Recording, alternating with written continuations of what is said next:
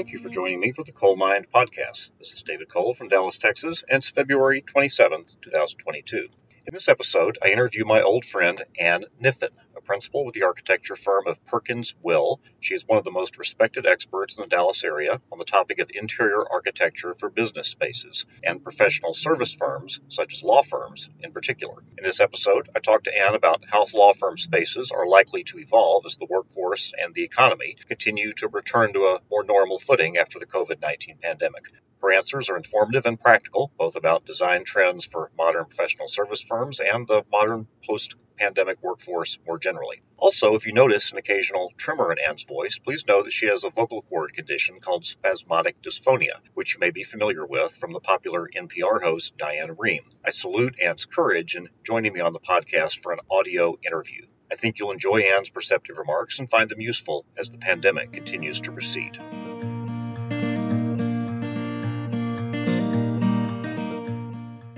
Anna, I wanted to thank you for coming on with me today. I don't do a lot of architecture programs or design programs, but it seemed so very timely as we come back to the workplace to be thinking about how we as lawyers and judges and business people want to be putting our spaces together. So I really appreciate you coming to visit and talk through some of those issues. Thank you, David. I always appreciate your curiosity about design and architecture in commercial real estate. So, the conventional wisdom, what you hear online and what people talk about when they're getting water from the cooler is that after the pandemic, after we were all sort of forced to involuntarily experiment with working from home for a very long time, people are coming back to the office and businesses are rethinking how much space do they really need and are making plans in some way to shrink down, use less space. Is that what you're seeing out there? And if you are, what kinds of things are people thinking about as they approach their space needs? Well, the actual statistics show that net leased space has not really shrunk that much, perhaps 15%. Now, lease absorption of vacant space is a different story that has drastically slowed. Is that just a product of that people haven't had a chance to do anything about their leases yet? They have terms they have to live out, or is it that people aren't really as excited about downsizing as it might have seemed? I think there is hesitancy in a lot of businesses sort of waiting it out until their workers are actually back in the office space. When do you think people will be fully back, if that phrase has any meaning anymore? I ran into someone on the street from another law firm in town uh, on the way here who said today was their first official day back in the office. You know, it seems like those days get pushed further and further back. What are you seeing there? I do see February 15th as a marker, also March 1st, but some tech firms are holding on to a later date like April or May. When firms are looking at their return to the office plans or looking down the road from when their leases run out, are they going to just do more of the same? Or do you see some thinking about strategically what kinds of space do we need? What should we prioritize? That kind of thinking about their space needs? A couple of things are happening. Uh, first of all, people don't want to invest in changing their space yet. So they're using free address or hybrid workspace. So they're taking the same configuration, but perhaps assigning it differently so that they can lower the density. People are less comfortable with density coming back after oh, the sure. pandemic. And also, we get a lot of questions about how can I make the office more of a destination. So, inserting more collaborative space, inserting amenities like gaming rooms and lounges, that has become top of mind. What do you mean by hybrid space? It sounds very exotic to have hybrid space, but what, what sort of things does that mean practically when I walk into an office and see something like that? Hybrid workspace means that people are not assigned 100% to the same space. So you may check into a desk and then you may check in later into a meeting room.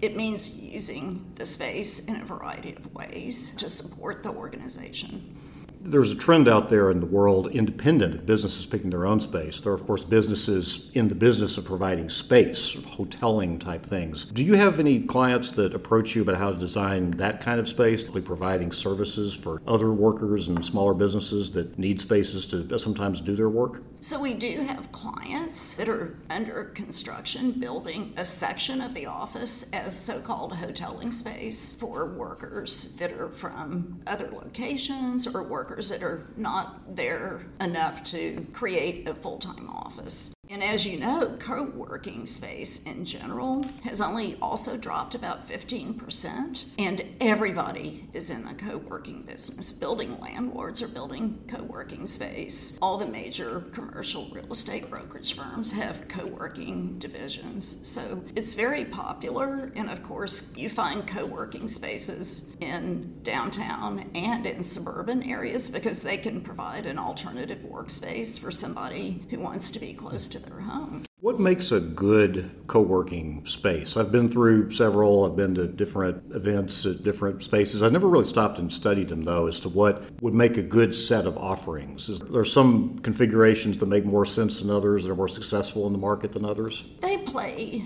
to their market. So some would be a combination of open plan and private office and they all feature collaborative space, uh, support space, um, where you can get secretarial help, access printers and copiers. Um, some of them, you know, have social spaces, but the best thing about co-working is that it's flexible and you only have to make a low commitment by the day, by the week, or by the lifetime. In hearing you talk about hybrid spacing and hybrid space and what that means for assigned offices, I react and think in some lines of work that probably makes a lot of sense. In others, say law, for example, I think people would naturally resist that. People kind of have this idea that you need your own personalized workspace. You've sort of made your own with uh, deal toys and computer equipment that you're used to and, and that sort of thing. Are there particular businesses that tend tends to be more interested in hybrid space type designs than others, or is that something you're seeing kind of across the board? I would say technology companies have embraced it. Corporate America is embracing it, but you're right, law firms are really patting themselves on the back that they hung in there with the mostly private office model because it helped get them back uh, from the pandemic more quickly. And lawyers still really beg for that private space where they can concentrate and do heads down work alone. One phenomenon that I've seen in downtown with professional service firms like law firms is you have you rent a floor, two floors in an office building, and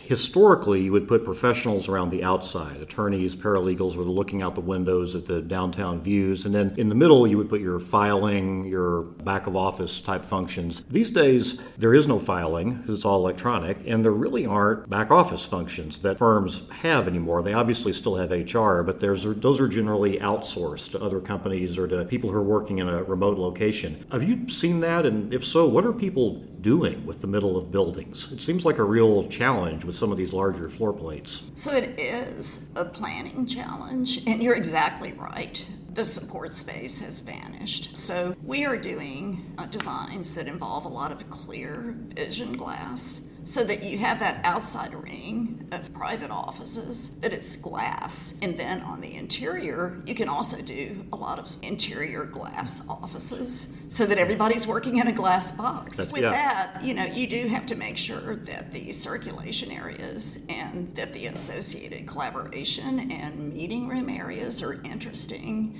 that the corridors are wide. You let that daylight come in through the outside ring of offices and then create a very very interesting interior space. It also utilizes a lot of glass. I drove the other day by, I was up in Plano, I believe, and I drove by a large corporate campus that had been built there probably in the last 10 years, and it looked awfully lonesome. I don't think there was anyone in it. The parking lot was largely empty. And I thought, oh my goodness, those people spent all that money on that building and now nobody's in there or wants to be in there or really needs to be in there. You had any experiences as we've come out of the pandemic with that kind of construction where someone built a dedicated space for one company and all these different employees and now may be rethinking whether or not that was a great use of money and resources? We've seen that exact type of dilemma where developers and investors are purchasing these abandoned headquarter campuses and hiring architects to find new uses and creative ways for them to be able to lease the space. But an inward focused corporate campus, you're right, it's it could become a dinosaur. It's much more sustainable to put your corporate workers in the middle of a vibrant neighborhood that offers all of the amenities that they're trying to supply in that corporate campus, but lift up the whole neighborhood where that neighborhood can share those amenities, such as restaurants and running trails and outdoor space that people crave uh, near the office. That's interesting you mentioned reusing parts of buildings. We've seen that here in downtown quite a bit. There's more than one 1980s office building has been turned into part hotel, part office, part apartment. It seems to be a real trend around here. Is that a, something you're seeing in downtown and other similar older buildings? I think it's great to take some of these abandoned buildings and find new uses. The Thompson Hotel is a great example of a building that virtually was not used for 10 or 15 years, maybe 20 years. But by bringing more residential and more hotel, and therefore retail follows, it's making downtown a more vibrant place to be 24 7, um, making it perhaps more like uptown Dallas, which already has that kind of texture in the neighborhood. What looked like dead buildings five, ten years ago, and certainly seemed dead with perhaps the current tenant configuration, some of them may actually be the keys to some real life down here once they're repurposed and reorganized to bring exactly. In. And we celebrate the fact that that's such a sustainable thing to do. Speaking of sustainability, one of the challenges of working with some of these older buildings downtown is doing work that makes some of those older buildings a little more environmentally sustainable, a little more environmentally sensitive. As people come back and think about their workspace needs and organizing themselves, how does environmentalism and ideas of a sustainable structure for the office work into design ideas? As we discussed earlier, people are less comfortable with very dense worker floor plates, so they're not going to occupy them at that same density.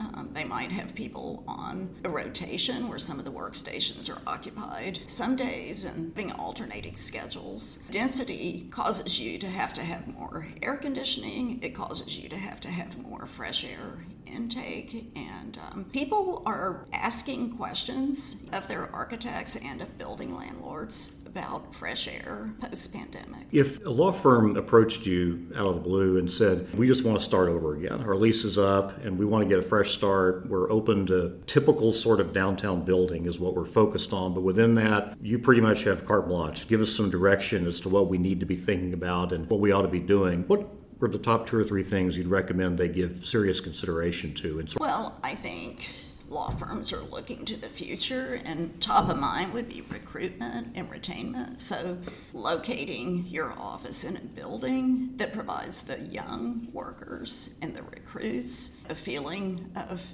being able to exit the office and easily find food, find entertainment, find a running trail or a fitness option. That seems to be critical as part of site selection. But we would also encourage them to look at the um, sustainable rating of the building and to look carefully at the program of the space where we can do a predictive program to understand the configuration of the space. Should it be deep? Should it be narrow? Do we need a lot of perimeter windows? Taking a hard look at all those things before you actually go to market and look at space, uh, because then you get into whether you want second generation space. Sure. And the you know alternative economics uh, to first generation versus second generation space. So building on that, if we could wave our magic wand at our crystal ball, or however you want to say it, and look, say, ten years down the road, hopefully the pandemic's done by then, and people made, people are just now thinking about some decisions, have actually made them and seen them all the way through. I'm assuming lawyers are still going to be generally around downtown because the courthouses are here. What would you expect to see as you walk through downtown and kind of looked in buildings in terms terms of who was using what amounts of space and how they were using that space as compared to today. I've been reading articles about a flight to quality. People prefer Class A space. Also, as you know, downtown has grown to absorb a lot of uptown and a lot of the law firms and accounting firms are actually in what we call uptown, where they can get their name on the building because it's a medium height building with eyebrow and top of building signage. And they do have that live, work, play neighborhood. We have the Clyde Warren Park and the Katy Trail and all of the great restaurants and entertainment venues. And it's encouraging that companies like Goldman Sachs are picking downtown Dallas as a site uh, that's been touted for their relocation. So I think that bodes well for the future of downtown. I know exactly the kind of building you're talking about and how that affects the ground life around it and how people can walk to work if they live nearby. And flip side of that began by talking about how we all had an experiment in working from home and what effect that had on our traditional workplaces. We were all working from home for uh, several months, a couple of years even, and we discovered all kinds of offices in our house that we didn't know were there uh, I certainly discovered that our dining room table could handle enormous amounts of work that it had never been asked to do ever before. Are you seeing people part of rethinking their own individual space needs, thinking about redoing their home office, adding to their home office, thinking of the home and office as the same thing, perhaps? What are you seeing in that area? So, surveys are showing that a lot of working America will work Mondays and Fridays at home. I do think some form of homework is here to stay for many of us. And as we shift from the dining room table to find a space in our house that offers more privacy and perhaps better ergonomics, better access to the right technology, I do think that a house that has one or two spaces that can be separated from the main living area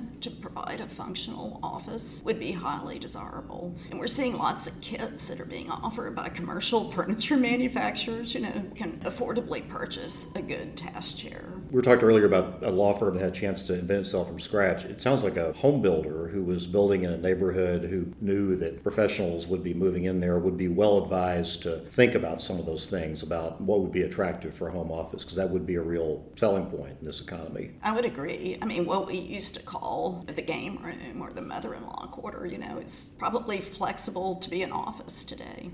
My next question or two is about a structure of office that I'm not that familiar with in a law firm setting, but I know it's a thing, which is this concept of a hub and spoke, where you have a central office for certain functions of your business and then spoke offices with more specialized or perhaps secondary functions. What are you seeing in that area with that model in light of our return to the workplace? I see a lot of companies running demographic studies to see where their workers are, and a lot of those back house support workers, you don't actually prefer to be suburban, and so it helps support hiring and recruiting the right type of ah, person. So it's actually, in some ways, a plus. Instead of saying, I want you to do IT for my law firm and I expect you to drive downtown four days a week, I can say, I want you to do IT, you can work at my specialized place up in Plano and come downtown maybe once a year for the office party. And that's a plus. Exactly. Come downtown for training. And you only have to check into that suburban office maybe two days a week. I think it gives employers a lot of options to be able to be recruiting effectively and getting the right salary levels and qualified workers. We're seeing that trend accelerate toward a hub and spoke type approach to real estate as the real estate decisions come around. It sounds like that's part of the overall trend to sort of more flexibility and more options for workers uh, that you see in downtown maybe in one floor and who you put on the floor in a larger business you would see it in physically what part of the city you're in. It's that same concept of flexibility and choice. And that's been combined with wanting to design a greater amount of hospitality type look into the space to create that feeling of a destination is that just with the hub or with the spokes as well? That I would say the spokes as well. Our sense. clients are saying, how do we get them to come in the office? Are there amenities or features or maybe just a, a great design? So old people like me, we come downtown, we park a car, we go into our office, and that seems normal, and that seems like something that is a desirable thing to do. I'm not representative of who's coming out of college, who's coming out of the law and professional schools now. What's your sense of what recent graduates entering the workforce, entering these professional service firm type of jobs, want to see when they go to work in terms of their space. So I think that's another feature of hybrid workspace is being able to work multiple places within the office. So the office looks different in terms of the way it's designed so that you have choices in terms of collaboration areas and meeting rooms. And we're also designing meeting rooms that pay special attention to being able to have a meeting with people who are in the office and people who are not in the office and have it feel seamless through the technology where everyone's on equal footing. On Monday and Tuesday, I could work on the north end of the building because I'm working on a particular project. And on Wednesday, I could work in the big open room in the middle when I'm not really working with anybody in particular and just want to catch up with people. This has been invaluable. What I take away is a number of relatively small insights about this preference here or that preference here, but taken together, they're profound. The impact they'll have on the workspace and the way we'll be interacting with each other over the next five, ten years, and, and the way we then go about doing our business. So it sounds like an exciting time to be in your line of work. It is. It keeps us hopping. Thank you very much. Thank you.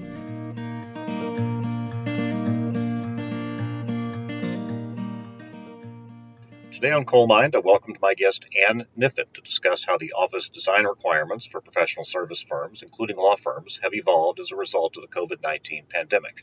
I learned that over the next five to ten years, I can expect to see change not only in office layout and use, but in the plans and use for large downtown and uptown office buildings as well. In upcoming episodes of Coale Mind, I look forward to bringing you more interviews about how our society has been changed by the COVID 19 pandemic, as well as observations about the ongoing confirmation process for a new Associate Justice of the Supreme Court.